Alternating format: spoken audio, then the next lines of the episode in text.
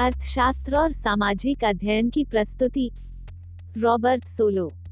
Robert solo का जन्म 23 अगस्त 1924 को एक यहूदी परिवार में ब्रुकलिन न्यूयॉर्क में हुआ था, जो तीन बच्चों में सबसे पुराने थे।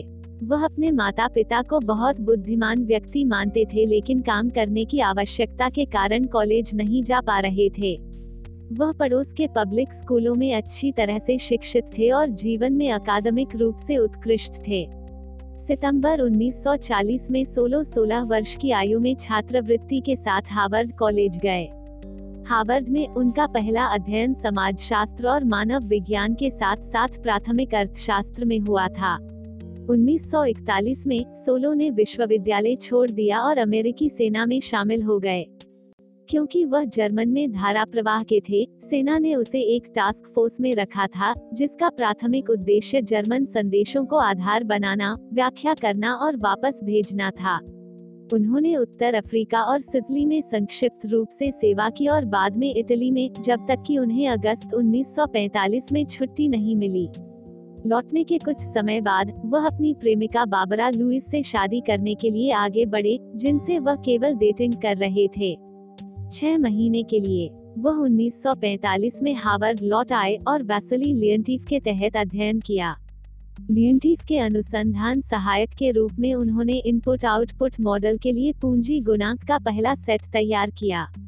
फिर वह सांख्यिकी और संभावना मॉडल में रुचि रखने लगे।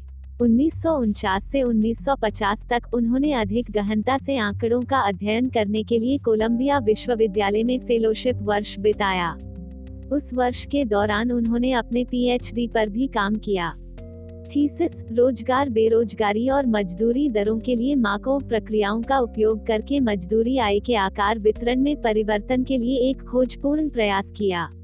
उन्नीस सौ उनचास में कोलंबिया रवाना होने से ठीक पहले उन्हें मैसाचुसेट्स इंस्टीट्यूट ऑफ़ टेक्नोलॉजी में अर्थशास्त्र विभाग में एक सहायक प्रोफेसर की पेशकश की गई थी। मिट में उन्होंने सांख्यिकी और अर्थमिति में पाठ्यक्रम पढ़ाया। सोलो की रुचि धीरे धीरे मैक्रो इकोनॉमिक्स में बदल गई। लगभग 40 वर्षों के लिए, सोलो और पॉल सैमुअल्सन ने कई ऐतिहासिक सिद्धांतों पर काम किया। वॉन न्यूमैन विकास सिद्धांत उन्नीस सौ तिरपन, पूंजी का सिद्धांत उन्नीस रैखिक प्रोग्रामिंग उन्नीस सौ अठावन और फिलिप्स वक्र 1960 सोलो ने कई सरकारी पदों पर भी काम किया, जिसमें आर्थिक सलाहकार परिषद उन्नीस बासठ के लिए वरिष्ठ अर्थशास्त्री और आय रखरखाव पर राष्ट्रपति आयोग के सदस्य उन्नीस सत्तर शामिल थे। उनका अध्ययन मुख्य रूप से रोज़गार और विकास नीतियों और पूंजी के सिद्धांत के क्षेत्र में केंद्रित था। 1961 में उन्होंने 40 साल से कम उम्र के सर्वश्रेष्ठ अर्थशास्त्री को दिए गए अमेरिकन इकोनॉमिक एसोसिएशन के जॉन बेट्स क्लार्क अवार्ड जीते। उन्नीस में उन्होंने उस एसोसिएशन के अध्यक्ष के रूप में कार्य किया। उन्नीस सौ सतासी में उन्होंने आर्थिक विकास के अपने विश्लेषण के लिए नोबेल पुरस्कार जीता और 1999 में उन्होंने राष्ट्रीय विज्ञान पदक प्राप्त किया। 2011 में उन्होंने टफ्ट्स विश्वविद्यालय से डॉक्टर ऑफ़ साइंस में मानद उपाधि प्राप्त की। सोलो कॉर्नॉट फाउंडेशन और कॉर्नॉट सेंटर के संस्थापक हैं। अपने सहयोगी फ्रेंको मोदिग्लियानी की मृत्यु के बाद सोलो ने एक इतालवी गैर लाभकारी सांस्कृतिक संघ इसियो संस्थान के नए अध्यक्ष के रूप में एक नियुक्ति स्वीकार की, जो अंतर्राष्ट्रीय सम्मेलनों और ग्रीष्मकालीन स्कूलों का आयोजन करता है।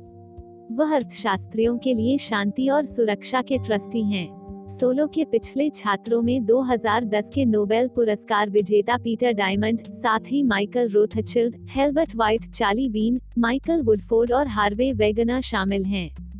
सोलो का आर्थिक विकास का मॉडल, जिसे अक्सर सोलो स्वान नव शास्त्रीय विकास मॉडल के रूप में जाना जाता है, क्योंकि मॉडल को स्वतंत्र रूप से ट्रेवर डब्ल्यू स्वान द्वारा खोजा गया था और उन्नीस सौ छप्पन में द इकोनॉमिक रिकॉर्ड में प्रकाशित किया गया था। आर्थिक विकास के निर्धारकों को अलग होने की अनुमति देता है इनपुट्स, श्रम और पूंजी और तकनीकी प्रगति में वृद्धि। इन मॉडलों को बहिर्जात विकास मॉडल कहा जाता है, कारण यह है कि बचत दर को बाहरी रूप से दिया जाता है। बाद में काम एक अंतर अस्थायी उपयोगिता अधिकतम रूपरेखा से बचत व्यवहार को प्राप्त करता है। अपने मॉडल का उपयोग करते हुए, सोलो उन्नीस ने गणना की कि अमेरिकी उत्पादन में प्रति कार्यकर्ता चार चौथाई विकास तकनीकी प्रगति के कारण था।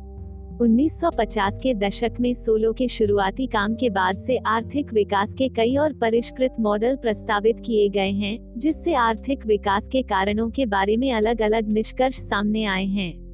उदाहरण के लिए, यह मानने के बजाय, जैसा कि सोलो ने किया था कि लोग किसी दिए गए स्थिर दर पर बचत करते हैं, बाद में काम ने उपभोक्ता व्यवहार अनुकूल ढांचे को अंतर्जात रूप से बचत व्यवहार को प्राप्त करने के लिए लागू किया, जिससे बचत दरों को समय के अनुसार विभिन्न बिंदुओं पर अलग अलग होने की अनुमति मिलती है, जो आय प्रवाह के आधार पर होती है। 1980 के दशक में प्रयासों ने अर्थव्यवस्था में तकनीकी प्रगति की भूमिका पर ध्यान केंद्रित किया है, जिससे अंतरजात विकास सिद्धांत का विकास हुआ है। आज अर्थशास्त्री तकनीकी परिवर्तन, पूंजी और श्रम के आर्थिक विकास पर अलग अलग प्रभावों का अनुमान लगाने के लिए सोलो के स्रोतों के विकास लेखांकन का उपयोग करते हैं।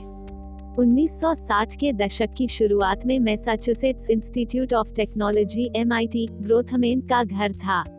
इसके प्रमुख पॉल सैमुएल्सन ने एक पथ प्रदर्शक स्नातक पाठ्यपुस्तक, अर्थशास्त्र, एक परिचयात्मक विश्लेषण प्रकाशित किया था। अर्थशास्त्र के छठे संस्करण में सैमुएल्सन 1964 ने विकास के सिद्धांत पर एक नया अध्याय जोड़ा। सैमुएल्सन ने अपने छोटे सहयोगी रॉबर्ट सोलो 1956 के विकास के सिद्धांत पर काम किया, जिसमें संकेत था कि विकासवाद एक विश्लेषणात्मक मोड़ ले रहा है। एमआईटी के अर्थशास्त्री इस प्रकार दो अर्थों में वृद्धि करने वाले थे, विकास को एक बिल्कुल केंद्रीय नीति अनिवार्यता के रूप में और विकास के सिद्धांत को आर्थिक अनुसंधान के लिए एक फोकस के रूप में देखने में। एम आई टी ग्रोथमेन ने जो कहा वह विश्लेषण की एक विशिष्ट शैली थी जिसने ट्रक्टेबल औपचारिक मॉडल में प्रमुख नीतिगत चिंताओं को दूर करना आसान बना दिया। सोलो 1956 मॉडल एमआईटी शैली का आदर्श उदाहरण था। इसने विकास सिद्धांत में बाद के विकासों के लिए केंद्रीय रूपरेखा प्रदान की और 1960 के दशक में विकास सिद्धांत के स्वर्ण युग बोयनोव्स्की और हुवा में ब्रह्मांड के केंद्र के रूप में एमआईटी को सुरक्षित किया। रॉबर्ट सोलो वर्तमान में एमआईटी अर्थशास्त्र विभाग में एक एमेरिट्स इंस्टीट्यूट प्रोफेसर है और पहले कोलंबिया विश्वविद्यालय में पढ़ाया करते थे। धन्यवाद।